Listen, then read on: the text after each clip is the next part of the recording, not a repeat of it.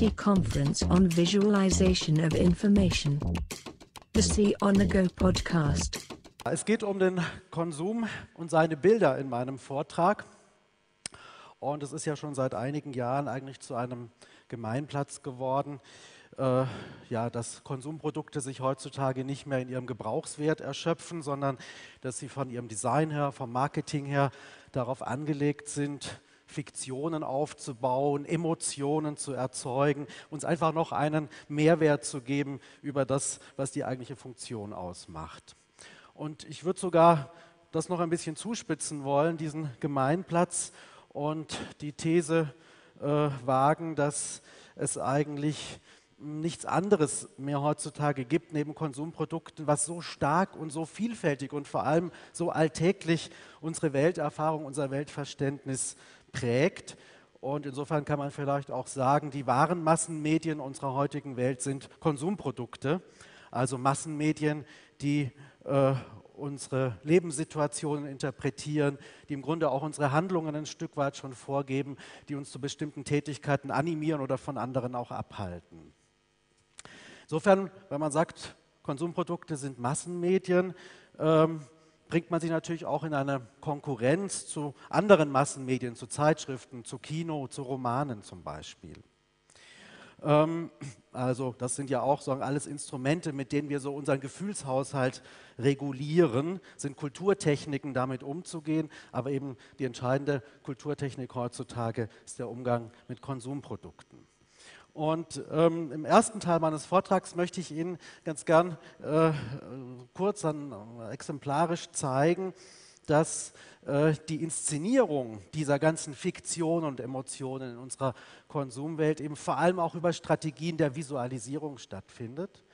Und im zweiten Teil möchte ich dann auf ein Phänomen eingehen, was in den letzten Jahren sich verstärkt beobachten lässt in den sozialen Netzwerken, nämlich dass Konsumenten ihrerseits anfangen zu visualisieren, nämlich genau die Fiktionen, die Emotionen, die Produkte bei ihnen wecken, dann wiederum äh, übersetzen und in Form von Fotos meistens oder von Grafiken dann eben zu äh, online stellen und so mit anderen Menschen auch darüber kommunizieren. Ähm, ja, also im ersten Teil geht es jetzt erst einmal so um äh, einige typische Modi heutiger Produktinszenierung. Und so ein ganz wichtiges Element, mit dem Produktdesign heutzutage arbeitet, sind eigentlich Metaphern. Ganz wörtlich sind Metaphern, wenn man es vom griechischen Begriff hernimmt, Übertragungen. Also bei einer Metapher wird eine Form, wird ein Effekt, wird ein Code von einem Bereich, wo man ihn sehr gut kennt, übertragen auf einen anderen Bereich. Und in diesem anderen Bereich wirkt er dann im Grunde wie ein Bild. Wir kennen Metaphern natürlich vor allem so aus dem Bereich der Literatur. Metaphern, Vergleiche, die ganze Lyrik ist voll davon. Äh, nur vielleicht mal so ein Beispiel noch, um äh, auch klar ist, worüber wir hier sozusagen reden. Ähm, berühmte romantische Dichterin Annette von Droste-Hülshoff. Hier gibt es das Gedicht am Turme und das lyrische Ich steht dort auf einem Balkon und blickt von diesem Balkon aus auf einen Strand und auf das Meer. Und dann heißt es, so frisch wie spielende Docken, die Wellen sich tummeln rings mit Gekläff und Gezisch. Also eigentlich ein alltäglicher Blick auf das Meer, auf das Wasser, auf die Wellen. Aber die Wellen werden jetzt hier so überblendet mit einem ganz anderen Bild, mit dem Bild der spielenden Docken, die hier sich tummeln, die kläffen, die zischen, die in einem zum Teil eleganten, zum Teil vielleicht auch bedrohlichen Spiel miteinander begriffen sind. Das ist sozusagen eine Metapher, mit der hier gearbeitet wird von der Dichterin. Und wenn wir heute in ein Kaufhaus gehen und sowas sehen, ist es im Grunde auch eine Metapher. Auch hier wird eine Form von Wasser äh, metaphorisch inszeniert. Und auch hier ist der Sinn, ganz ähnlich wie meistens bei der Lyrik, einer solchen metaphorischen Inszenierung, dass man eben etwas eher Profanes, vielleicht schon altbekanntes, interessanter macht, dass man es wertvoller erscheinen lässt, dass man so eine zusätzliche Dimension dazu gibt und somit eben auch emotionalisierend wirkt auf denjenigen, der dieser Metapher ausgesetzt ist. Man könnte ein bisschen mit Fremdwörtern sprechend hier von einem semantischen Upgrading äh, sprechen, was da stattfindet. Hier wird also ganz offensichtlich ein Mineralwasser wie ein alkoholisches Getränk präsentiert. Die Flaschenform erinnert an eine Weinflasche äh, und das wird auch noch im Laden so präsentiert neben einem Weinglas, nicht neben einem Wasserglas. Also hier haben wir so eine Strategie der Veredelung durch eine solche Metaphorisierung. Und das ist natürlich erstmal vielleicht auch ganz naheliegend, warum ein äh, Hersteller so etwas tut, ein solches Upgrading betreibt. Er möchte natürlich einen Grund haben, mehr Geld auch für sein Produkt verlangen zu können.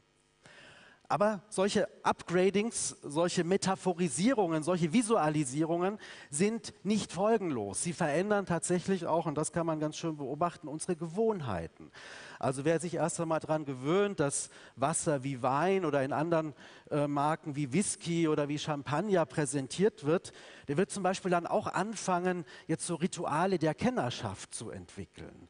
Also es gehört dann auf einmal eben auch zum guten Ton, dass man vielleicht zwischen verschiedenen Mineralwassermarken, die so stark inszeniert sind, unterscheiden kann. Oder als Gastgeber fühlen sie sich plötzlich verpflichtet, eben auch vielleicht für verschiedene Wassergeschmäcker gerüstet zu sein, mehrere Sorten anbieten zu können. Oder sie wollen ihre Gäste mit einem neuen Wasser überraschen können oder wollen mit speziellen Wassergläsern Stilsicherheit beweisen. Und äh, es gibt heutzutage zum Beispiel auch schon manche Sterne-Lokale, wo sie nicht nur ein Sommelier für den Wein, sondern auch noch ein Sommelier für die verschiedenen Wassersorten äh, sagen, an ihren Tisch äh, bekommen, an die Seite gestellt bekommen. Oder in manchen Hotels finden sie Wasserbar, eine Wasserbar, wo eben verschiedene äh, äh, so aufwendig und meistens dann eben wie alkoholische Getränke inszenierte Sorten ihnen präsentiert werden. Oder in Lifestyle-Magazinen wird ihnen gesagt, welche Wassersorten in keiner guten Sammlung sozusagen in keinem Wasserkeller fehlen sollen. Also sie werden hier als Konsument geadelt zu einem Connoisseur und können gar nicht mehr so beiläufig wie vorher Wasser trinken. Es wird zu einer Sache, über die man spricht und äh, man kann angeben, dass man sensibilisiert ist auch für leichte Unterschiede, so wie man das eben traditionell kennt äh, unter, bei Gesprächen unter Weinkennern, unter Whiskykennern und so fort. Und ähm, solche Übertragungen finden dann oft recht konsequent statt.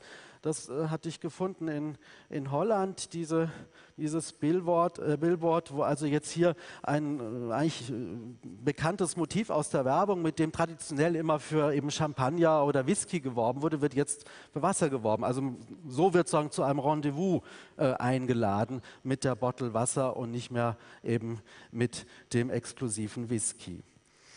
Und während früher das Sprichwort galt, wer Sorgen hat, hat auch Likör, äh, der kann heute sich von der einen oder anderen Wassermarke äh, ein gewisses Seelenheil versprechen. Da möchte ich Ihnen eine ganz schöne Passage äh, vorstellen aus einem Roman, der vor drei Jahren erschienen ist. Der Autor heißt Christoph Magnusson, das Buch heißt Das war ich nicht. Und in dem Roman, übrigens eine tolle literarische Analyse der äh, Finanzkrise von 2008, äh, gibt es einen Protagonisten, das ist ein Autor, der ist schon ein bisschen älter und er leidet gerade unter einer Schreibblockade. Und äh, er sitzt frustriert in seinem Hotelzimmer und guckt, was finde ich da so in meiner Minibar. Und da nimmt er sich dann ein Whisky raus und dann, wie es dann weiter heißt im Roman, ein stilles Mineralwasser, das Heartseas hieß und aus Wales kam, benannt nach Heartseas Pansy, dem wilden Stiefmütterchen, das die Kraft besaß, traurige Herzen zu heilen. Und jetzt kommt der interessante Satz, weshalb ich Ihnen die Geschichte hier vorstelle. Also Magnusson schreibt dann nach, aus der Sicht des Autors, nachdem ich ein paar Tropfen davon, von Heartsease Pansy, in den Whisky getan und ihn mit einem Schluck ausgetrunken hatte, fühlte ich mich etwas besser. Also, Sie sehen, hier hat sich jetzt das Verhältnis von Wasser und Hochprozentigen umgekehrt.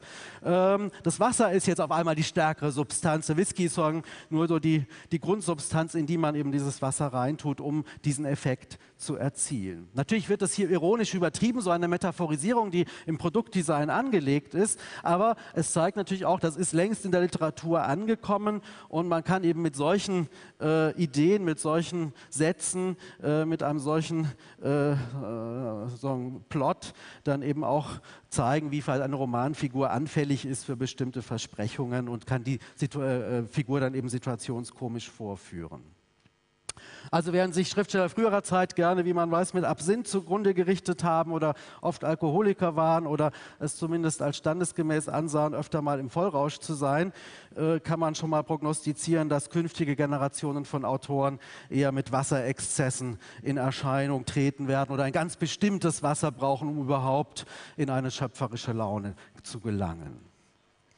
Ähm, Jetzt kann man sich natürlich auch vielleicht noch hier dieses Bild, das zeigt die Website von Heartseas Pansy, ähm, wo man sieht auch hier wieder ganz klar der Versuch gemacht, es als die bessere Alternative zum Rotwein darzustellen, aber eben auch in so einem äh, äh, Weinglas präsentiert.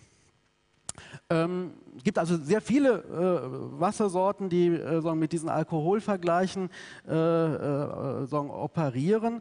Und ich glaube, es ist deshalb auch in den letzten Jahren so erfolgreich gewesen, diese Metaphorisierung, weil wir in einer Gesellschaft leben, wo sagen, unser Gesundheits-, unser Fitnessbewusstsein enorm gestiegen ist. Also wir predigen zwar vielleicht noch Wein, aber trinken eigentlich alle heimlich längst Wasser viel lieber und äh, ähm, sind also eben auch äh, immer ängstlich, wir könnten uns irgendetwas Schädliches zufügen, wollen aber andererseits eben doch nicht auf diese ganzen Rituale von Kennerschaft, auf diese Differenzierungen, auf dieses Reden über etwas verzichten. Also haben wir einfach diese ganzen äh, sagen, Sprechweisen übertragen vom Wein, vom Whisky, vom Champagner auf das Mineralwasser.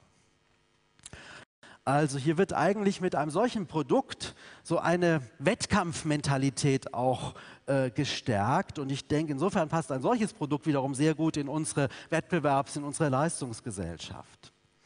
Aber auch damit eben haben wir hier wieder eine gesellschaftspolitische Dimension, die von einem solchen Produktdesign ausgeht, weil ein solches äh, Produkt unterstützt ganz klar die Werte einer auf Wachstum, auf Effizienz, eben auf Leistung ausgerichteten kapitalistischen Logik.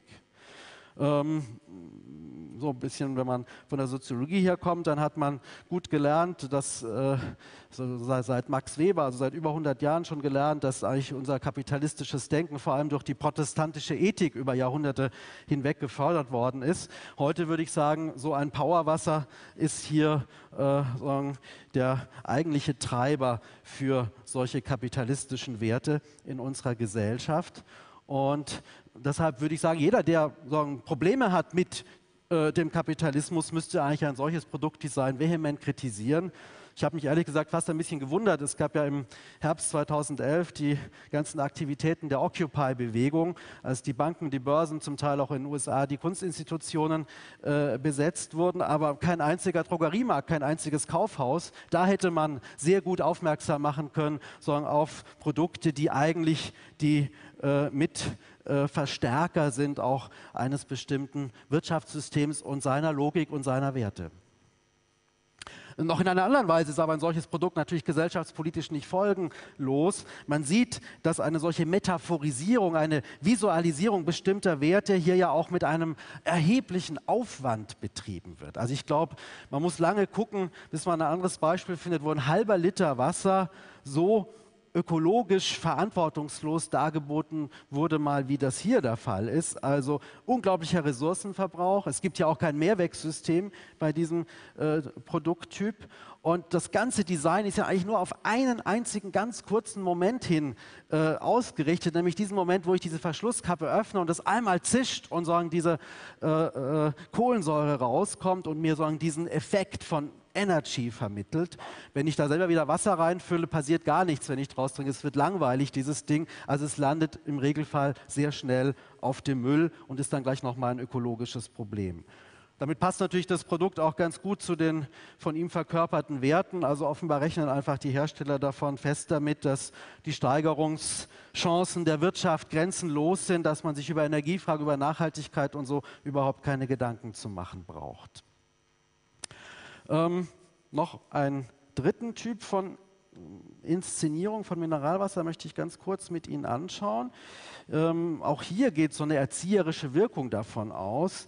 Hier wird man eigentlich dazu angehalten, sich besonders gesundheitsbewusst zu verhalten. Und es ist toll gemacht. Es werden hier auf dieser Flasche äh, nicht weniger als vier ganz große Autoritäten herbeizitiert. Also einmal natürlich schon durch den Namen Sankt Gero, drunter steht dann Heilwasser noch, dann haben wir noch diese Kreuzform hier, ähm, also die Autorität der Kirche des Glaubens, eben man denkt sofort an Wasser, was es an Wallfahrtsorten gibt und was irgendeine besondere Wirkung hat. Dann haben wir aber als zweite Autorität den Staat. Es ist staatlich anerkannt, dieses Wasser, also irgendwie was ganz Offizielles und was offenbar völlig äh, irgendwelchen strengen Regeln gehorchendes.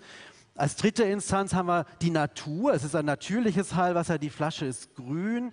Ähm, und als vierte Instanz haben wir dann die Medizin, denn es ist hier auch noch eine Einnahmeverordnung äh, zum Trinken hier auf dem Etikett vermerkt. Also, dass man auch äh, das Gefühl hat, wenn man das jetzt so zu sich nimmt, wie irgendwelche Tropfen oder anderen Medikamente, es kann gar nicht anders als wirken. Es werden hier enorme Placebo-Effekte eigentlich äh, schon einmal aufgebaut durch eine solche äh, Inszenierung. Also so, als hätte man es hier wirklich mit einem Arzneimittel zu tun. Und man ist augenblicklich als Konsument eigentlich in die Rolle eines Patienten versetzt, in die Rolle von einem, der jetzt sich nur noch um sich selber kümmert, der sich vielleicht erschöpft fühlt, der sich äh, äh irgendwie entfremdet, ausgepowert fühlt und eben durch ein solches Produkt glaubt, jetzt wieder zu sich zurückfinden zu können. Aber auch sowas ist natürlich gesellschaftspolitisch wiederum alles andere als folgenlos, weil was heißt es, wenn wir uns als Konsumenten so und so oft als Patienten begreifen? Was heißt es, wenn wir äh, sagen, diese Autoritäten dauernd anrufen, um uns irgendwie besser zu fühlen, um durch unseren Alltag zu kommen? Ähm, also auch hier äh, durchaus konsequenzenreich eine solche Produktinszenierung. Und wenn wir jetzt mal so eine allererste Bilanz ziehen aus diesen drei sagen, Inszenierungstypen, die ich Ihnen beispielhaft gezeigt habe, dann könnte man vielleicht schon sagen, ja, insgesamt ist eigentlich ist so, dass Produkte heutzutage wie so eine Art von Bodyguards auch, auch wirken oder wie so Gouvernanten wirken auf uns. Also sind so Instanzen, die uns durch das Leben führen, die als Ratgeber, als Trainer, als Moderatoren, als Motivationstrainer, als Besänftiger, als was immer wirken und uns einfach einfach so äh, sagen, ja, wirklich un unseren ganzen Gefühls- und Erlebnishaushalt ziemlich stark dann eben doch auch regulieren und uns auf diese Weise natürlich auch durch unser Konsumverhalten eine Identität geben. Das ist übrigens ein Grund, warum sich, äh, würde ich sagen, zumindest warum sich gerade Jugendliche, gemessen daran, wie relativ wenig Kaufkraft sie haben, sich eben sehr viel mit Fragen des Konsums beschäftigen. Sie sind ja noch so auf der Suche nach Identitäten. Sie sind sehr oft in Situationen, wo sie sich unsicher fühlen, wo sie nicht so genau wissen, was sie tun sollen und die Produkte helfen ihnen und das umso mehr in einer Zeit, wo Eltern vielleicht nicht unbedingt so autoritär erziehen oder wo auch Schulen mehr Freiräume bieten, als das früher der Fall war. Auch hier sieht man sogar nochmal diese Wirkung von Produkten als Massenmedien. Sie formatieren uns in äh, vielen Weisen, wie wir denken, wie wir handeln, wie wir fühlen, wie wir etwas erleben. Und genau das ist aber jetzt auch der Grund dafür, diese starke Wirkung der Produkte auf uns, dass wir das irgendwie auch wieder weitergeben müssen, dass wir das nicht einfach jetzt nur den ganzen Tag so aufnehmen können, diese Gouvernanten, die uns da äh, den Weg weisen, sondern dass wir das, was da mit uns passiert, auch ja, mitteilen wollen, dass wir uns darüber auch erstmal klar werden wollen, dass wir dem selber wieder eine Form geben wollen. Und das kann man eben jetzt sehr gut beobachten seit einigen Jahren auf diesen ganzen Plattformen im Internet und vor allem eben auf Bildplattformen wie Flickr, wie äh, Instagram, wie DeviantArt und so weiter, Pinterest und wie sie alle heißen. Ähm, und da kann man sehen, dass eben sehr viele Konsumenten anfangen, jetzt Fotos, Bilder zu machen von Konsumprodukten, mit denen sie eben so eine besondere emotionale Erfahrung gemacht haben und damit eben das im Grunde verarbeiten, was da äh, mit ihnen die ganze Zeit passiert. Und so findet man dann, wenn man ein bisschen guckt, sehr schnell eben auch das wieder, was von Seiten des Marketing, des Produktdesigns sagen, lanciert ist. Das wird sagen, einfach weitergeführt in ganz vielen Fällen. Da passiert nichts sonderlich Originelles, aber es ist eine Art von nochmal Vergewisserung, von Bestätigung.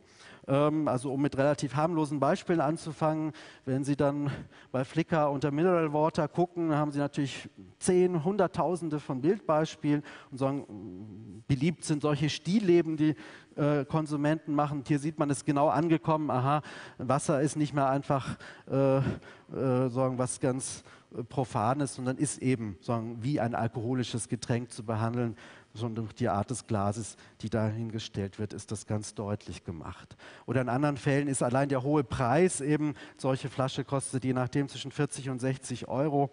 Ähm, äh, sagen, der hohe Preis wirkt wie ein Postulat, sagen, wie ein Anspruch jetzt, der an den Konsumenten gestellt wird. Jetzt muss es auch was Besonderes sein, jetzt muss man das auch irgendwie interessant fotografieren mit irgendwelchen Lichteffekten, mit Spiegelungen, es muss besonders clean sein, man muss zeigen, jetzt hat man hier einen besonderen Moment. Also es wäre, glaube ich, unvorstellbar gewesen, dass vor 30 Jahren jemand so eine Mineralwasserflasche genommen hätte, so zentral in die Mitte gestellt und ein eigenes Foto gemacht und das dann auch noch gleich gepostet, damit das sagen die ganze äh, Welt Welt auch noch sehen kann, dass er jetzt hier gerade äh, irgendwie im 22. Stock im schicken Hotel ist mit diesem tollen Wasser. Und es haben sich auch schon innerhalb weniger Jahre sehr viele richtige Bildtypen, richtige Ikonografien, so Visualisierungs- ähm, Modi entwickelt, äh, um diesen Umgang mit Konsumprodukten äh, in Szene zu setzen. Zum Beispiel finden Sie abertausende von Bildern, wo Leute Mineralwasserflaschen irgendwo äh, an, an Uferpromenaden, an Küstenstreifen, auf Stege äh, legen, wo immer dann nochmal eine andere Form von Wasser in Beziehung kommt zu dem Mineralwasser. Also diese Vorstellung, ja, irgendwie das ist was Natürliches, was Ursprüngliches, äh, eine Rolle spielt und, und sagen, das, das Produkt wird eigentlich so zum Art von einem Verstärker auch vielleicht eines Naturerlebnisses, was man hat.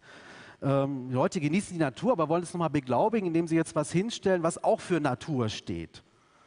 Ähm, können vielleicht den Sonnenuntergang intensiver erleben, wenn sie ihn eben durch die Wasserflasche hindurch wahrnehmen. Ähm, aber genauso finden Sie viele Inszenierungen, wo das wieder aufgegriffen wird, dass Wasser der eigentliche Energy Drink ist. Also wo diese, äh, wo man sich dann mit toller Fototechnik so auslebt, was man so Effekte von Geschwindigkeit, von, von Dynamik, von Licht, von Strahlen, äh, wie man die in Szene setzen kann. Das wird also auch, sind auch so Bildtypen. Da zeige ich Ihnen jetzt jeweils ein Bild. Ich könnte Ihnen Tausende davon zeigen, die alle ganz, ganz, ganz ähnlich sind.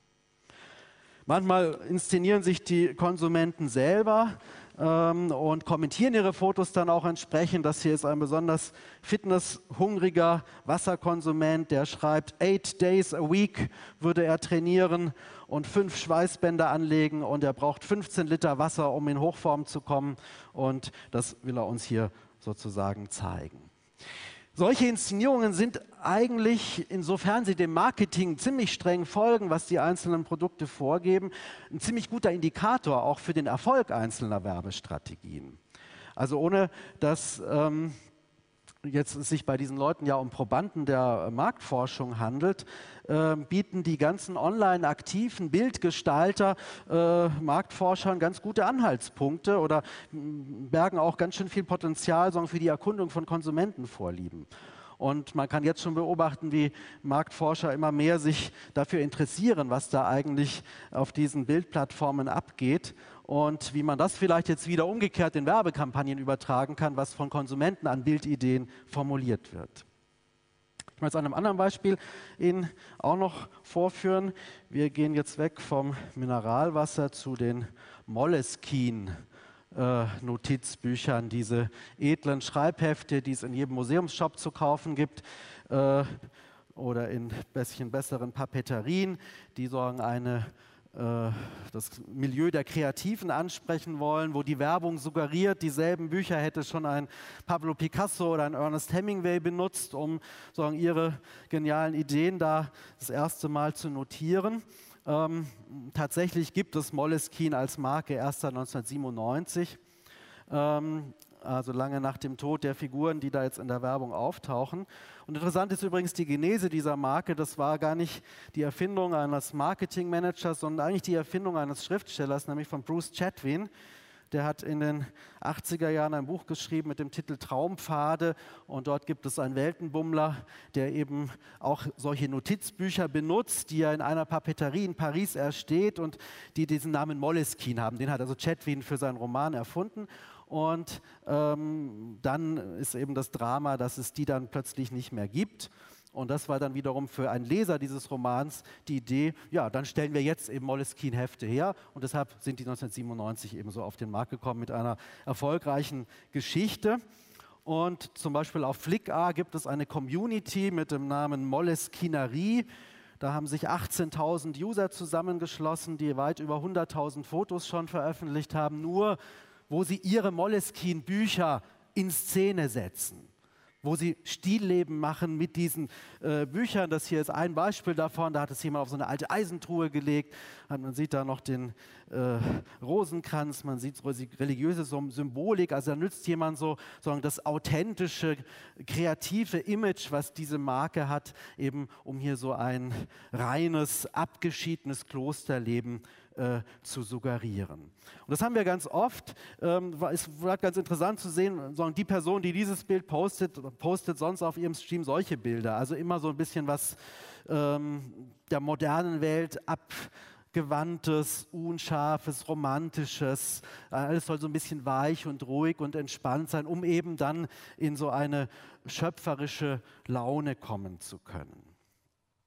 Ganz oft haben sie solche Inszenierungen dann in dieser äh, Community Moleskinerie, also äh, wo dann eben nicht nur das äh, Schreibheft so an eine alte Schreibkultur nochmal erinnern will, sondern auch die Schreibgeräte es tun. Es gibt übrigens auch einen Verhaltenskodex innerhalb dieser Community. Man darf äh, keine Bilder online stellen, die digital nachgearbeitet sind. Also es muss alles authentisch sein, ursprünglich sein, pur sein. Ganz viele Bilder sind auch dann in Sepiatönen oder schwarz-weiß. Und oft haben sie dann eben noch neben diesen Schreibheften äh, eine Kerze, die brennt, oder sie haben eine Kaffeetasse, eine Teetasse, also irgendein Symbol, was immer ganz klar für Wärme steht, für Geborgenheit steht. Das Gefühl, man ist nicht mehr entfremdet, man ist bei sich angekommen, wenn man jetzt hier äh, sich hinsetzt und seine Gedanken fließen lässt, seinen Ideen nachgeht, kreativ ist, schöpferisch ist, authentisch ist. Insofern wird natürlich auch das Markenimage, was äh, Moleskine selbst aufgebaut hat, noch einmal super bestätigt, aber es wird sagen, immer noch weiter variiert. Es gibt immer noch mal andere Visualisierungsvorschläge für dieselben Werte, was wir auf diesen über 100.000 Fotos letztlich gezeigt bekommen. Und es ist auch ganz spannend zu sehen, es gibt einzelne User, die versuchen immer wieder sagen, das ideale Moleskine-Gefühl jetzt in Form eines Fotos zum Ausdruck zu bringen. Zum Beispiel gibt es eine äh, Userin aus Südkorea, die hat über zwei, drei Jahre hinweg äh, mehr als 50 Versuche gemacht, das ideale Moleskine-Foto zu schießen. Das sind zwei dieser Versuche. Und dann hat sie im Januar 2010 dieses Foto gemacht und die ganze Community hat begeistert ausgerufen, super, toll, hunderte von Kommentaren, die dieses Bild sagen, zum ultimativen Bild erklären. Daraufhin hat sie auch aufgehört. Also das war jetzt klar, jetzt, das ist Moleskine. Und es ist natürlich wirklich sehr schön, das Zusammenspiel hier der verschiedenen Effekte, was wir da haben. Also der Hintergrund unscharf, also alles Alltägliche, was uns irgendwie belasten könnte, wird ausgeblendet. Ähm, das Notizbuch spiegelt sich in dieser Tischplatte. So der Spiegel ist ja traditionell so ein Motiv für Reflexion. Wer sich spiegelt, kann bei sich bleiben, ist unentfremdet. Und dann haben wir hier dieses äh, äh, noch so die, dieses Heft in so einer Wellenlinie wird es hier präsentiert. Das ist auch ein ganz klassischer ästhetischer Code. Spätestens seit dem 18. Jahrhundert ist das bekannt als die Line of Beauty and Grace. William Horgas, englischer Kunsttheoretiker, hat das eingeführt und der sagte damals im 18. Jahrhundert, diese Linie ist eigentlich die perfekte insofern, weil sie verkörpert absolute Freiheit. Sie ist so sanft und elegant, da ist nichts von außen, was diesen Verlauf stört, aber sie stört auch umgekehrt was anderes wieder nicht in ihrer Sanftheit. Schiller hat es dann begeistert aufgegriffen und diese Linie auch zum Inbegriff des Freien, des Autonomen und des Kreativen erklärt. Und das sind natürlich genau wieder die Werte, für die Moleskine gerne stehen möchte. Also das sind auch wieder so Fälle, wo man sehen kann, es geht jetzt, es ist interessant, es ist vielfältig, aber es geht eigentlich das, was die Konsumenten hier machen, nicht unbedingt über das hinaus, was eben schon angelegt ist im Image der Marke. Es gibt aber auch andere Beispiele. Es gibt Beispiele, wo man sieht, dass Konsumenten durchaus auch komplexere Beziehungen eingehen können zu Produkten als ähm, das äh, vielleicht schon von der Werbung vorgegeben ist. Und das ist vor allem dann der Fall bei Produkten, die, ähm, ja, die man vielleicht auch schon, die einen lange schon begleiten, die man vielleicht schon seit Kindertagen kennt, die deshalb auch tief im Gedächtnis verankert sind bei einem oder auch mit starken persönlichen emotionalen Erlebnissen verbunden sind. Und eins dieser Produkte wäre etwa Nutella. Hunderttausende von Bildern finden Sie zum Thema Nutella auf den äh, Social Media Sites, äh, zum Beispiel dieses hier. Ähm, also ein User aus Frankreich. Wenn man überlegt, so ein Bild, der ist ja nicht mal so schnell in zwei Minuten gemacht. äh, und klappt wahrscheinlich auch nicht auf, auf Anhieb so, so tadellos. Also ein kompliziertes Setting, äh, wo jemand versucht, jetzt hier sich mit dieser Marke, seine, seine, seine Verbundenheit mit dieser Marke auszudrücken, sich hier also zwischen diese Gläser zu setzen, sich selber eigentlich zum Nutella-Glas zu machen mit seinem Kopf und noch mit dem Etikett auf dem Mund. Ähm, umso komischer ist dieses Bild, wenn man guckt, was derselbe Mensch sonst so an Bilder postet auf seinem Flickr-Stream. Es sind alles ganz konventionelle Landschaftsaufnahmen. Dann war er mal in Venedig in Urlaub, dann gibt es ein paar Familienbilder. Kein einziges Bild, was irgendwie ungewöhnlich wäre. Und das ist das Einzige, was völlig heraussticht, das Einzige, wo er sich mal um was bemüht hat und wo er auch versucht, eben irgendwie, wie man sieht, lustig ausgelassen zu sein. Also man erkennt, da gibt es dieses Produkt, das spielt für ihn eine besondere Rolle und es ist für ihn wie so eine Lizenz. Äh, jetzt darf ich mal herumalbern, jetzt darf ich mal so richtig enthemmt was tun, meine Beschmutzungsfantasien ausleben. Das ist eigentlich so die, äh, die, die Ursache für ein solches Bild. Manche machen es noch extremer. Ähm, also auch da muss man erstmal auf die Idee kommen, so ein Bild zu machen und zu sagen, das will ich jetzt der ganzen Welt auch mitteilen, dass das mein Verhältnis zu Nutella ist. Oder es gibt reihenweise solche Bilder, äh, die Produkt-Junkies und die anderen, die eher so Levitationserlebnisse haben, wenn sie das zu sich nehmen.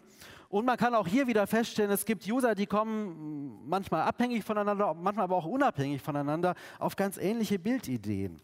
Hier zum Beispiel links, das ist die Zeichnung eines, eines sechsjährigen französischen Jungen, der hat sehr ehrgeizige Eltern, die stellen alle seine Zeichnungen sofort online, äh, paar tausend inzwischen schon und ähm, unter anderem eben auch hier diese Nutella-Zeichnung, die er gemacht hat. Und äh, seine Eltern äh, geben dann auch immer weiter, was er selber sagt, wie er seine eigenen Zeichnungen interpretiert und äh, da hat er eben gesagt, äh, Nutella ist my friend und sagen immer, wenn es schwierig wird, ist Nutella für ihn da und sagen, das äh, soll da zum Ausdruck gebracht werden. Natürlich auch so dieses äh, ja, so ein, wie, wie, eine Pflanze zwischen den Blumen steht das, und das kommt so, so ein, äh, ein Fluidum heraus aus, aus diesem Glas, was so dafür steht, das ist mein Talisman, mein Glücksbringer. Und ähnlich mit fotografischen Mitteln eigentlich das, was eine Userin aus Brasilien online gestellt hat. Für sie ist Nutella offenbar ein Quell von Wärme, von Liebe, von sozialem Zusammenhalt.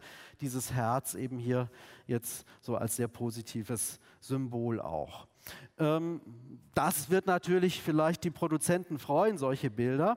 Ähm, ob das, um darauf nochmal zurückzukommen, sie wirklich freut, bin ich nicht ganz so sicher, weil man könnte es natürlich auch sehr negativ deuten, eine solche Bildfindung und sagen, oh Gott, das ist wirklich ein Symbol dafür. Als Konsumenten sind wir umstellt heutzutage von starken Marken. Wir sind entmündigt von ihnen, können gar nicht mehr was frei äußern. Wir werden eigentlich selber dauernd zu Marken, zu Waren gemacht. Also wenn man Konsumkritiker wäre und ein gutes Cover braucht für sein Buch, könnte man auch auf ein solches Bild vielleicht kommen, obwohl es vermutlich völlig anders gemeint ist. Aber äh, das ist ja oft das Spannende an Bildern, dass sie, wie der banale äh, äh Satz immer sagt, doch mehr sagen als tausend Worte und eben oft äh, Dinge auch falsch verraten, die diejenigen, die diese Bilder machen, gar nicht so bewusst im Kopf hatten, aber die sich eben doch durchaus ausdrücken. Gerade bei Nutella gibt es tatsächlich aber auch einige Bilder oder gar nicht so wenige Bilder, die solche problematischen Produktverhältnisse zum Thema haben. Sowas finden Sie zum Beispiel. Also hier jemand, der hat sich den Kopf schon oben abgeschnitten am Bildrand, äh, sitzt da verzweifelt am Tisch, äh, die Nutella mit gefüllte Spritze, dann noch der verwogene Löffel links, äh, wie es für Drogensüchtige typisch ist, aber natürlich auch so ein Hinweis darauf, wie viel Aggression in dieser äh, Szene ist. Also hier wird ja jetzt nicht einfach ausgedrückt, oh, ich finde Nutella toll, sondern da geht es ja auch um ein kompliziertes, um ein problematisches Verhältnis zu einem Produkt, was zum Vorschein kommt. Und wenn man jetzt hier vielleicht der Marketingchef von Nutella wäre, müsste man sich schon überlegen, wie verhält man sich da jetzt gegenüber? Nimmt man das als Hinweis auf ein Defizit in der eigenen Markenführung, in der eigenen Produktleistung? Oder akzeptiert man vielleicht auch gerade, dass man ein Hersteller ist von einem Produkt mit einem ambivalenten, vielleicht sogar einem etwas düsteren Image? Also immerhin kann man ja auch einer Marke, die nur heile Welt symbolisiert, ähm, kann man ja vielleicht auch vorhalten, sie sei zu einfach gestaltet, sei nur trivial, sei nur kitschig. Und so wie wir das eben auch aus der Literatur, aus dem Kino kennen, dass wir es eigentlich gerade spannend finden, wenn es um Konflikte, um Dramen und Tragödien geht, so könnte man sich ja auch vorstellen, dass äh, sich mancher mit einer Marke sogar besser identifiziert, wenn sie nicht nur äh, aus Happy End und Verklärung besteht. Also sind solche Inszenierungen auf äh, den äh, Bildplattformen auch so ein Anlass für viele Marken nochmal ganz neu nachzudenken, welche Rolle sie eigentlich spielen im Leben der Menschen und ob es nicht an der Zeit ist, eben auch mal grundsätzlich Marketingstrategien zu verändern und äh, komplexer zu werden in vielerlei Hinsicht, was man überhaupt anspricht, was man auch in Anspruch nimmt. Damit möchte ich zum Schluss kommen noch mit einer kleinen äh, Reflexion. Ich bin ja Geisteswissenschaftler und als solcher kommt man nie ohne Geschichte aus und traktiert natürlich auch sein Publikum immer ganz gern so mit historischen Vergleichen und das soll Ihnen jetzt also zum Schluss auch nicht erspart bleiben. Äh, allerdings natürlich deshalb, weil ich glaube, dass es auch ganz äh, reizvoll und erkenntnisträchtig ist, wenn man das Phänomen, was wir jetzt hier gesehen haben, noch mal ein bisschen in historischen Zusammenhang stellt. Ich glaube nämlich, was hier heute stattfindet, hat eine Art von ähm, Vorgängertum im 19. Jahrhundert.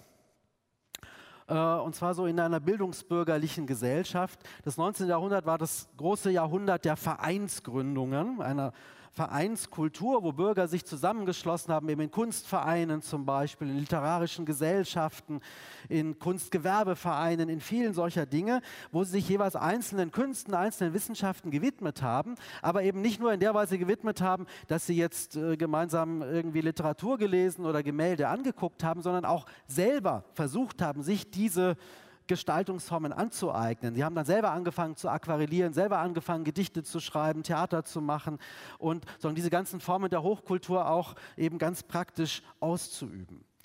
Und wenn jetzt eben heute Inszenierungen von Produkten so aufgegriffen werden, wie wir es gesehen haben, ähm, dann würde ich sagen, entspricht es eigentlich so einem ehedem verbreiteten Bedürfnis, sich eben mit anderen klassischen Kulturformen, mit Medien wie eben Gedichten, Theater, Musik, Bildern und so zu beschäftigen.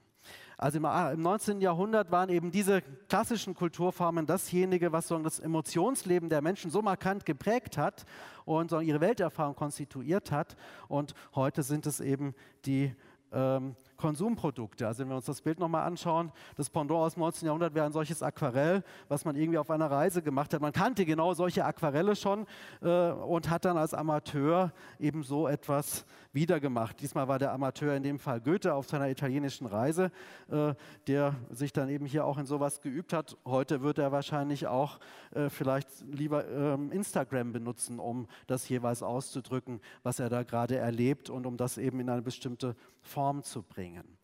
Ähm, auch eben dieser Community-Aspekt war im 19. Jahrhundert schon so wichtig. Eben es fand in Vereinen statt. Man hat sich dann gegenseitig die Sachen gezeigt und vorgelesen und, und darüber diskutiert. Man hat es kommentiert, man hat sich motiviert darin, ausgetauscht.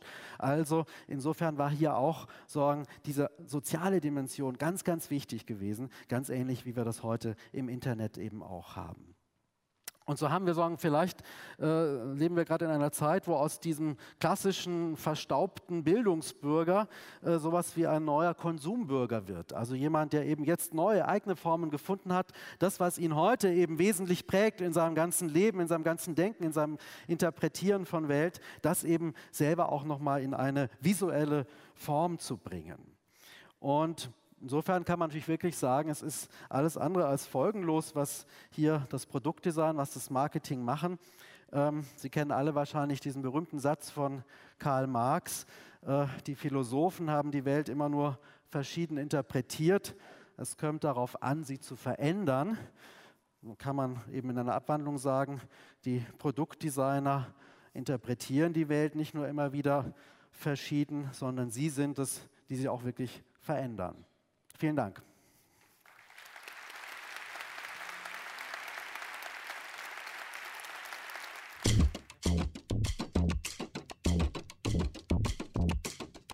The Sea on the Go podcast.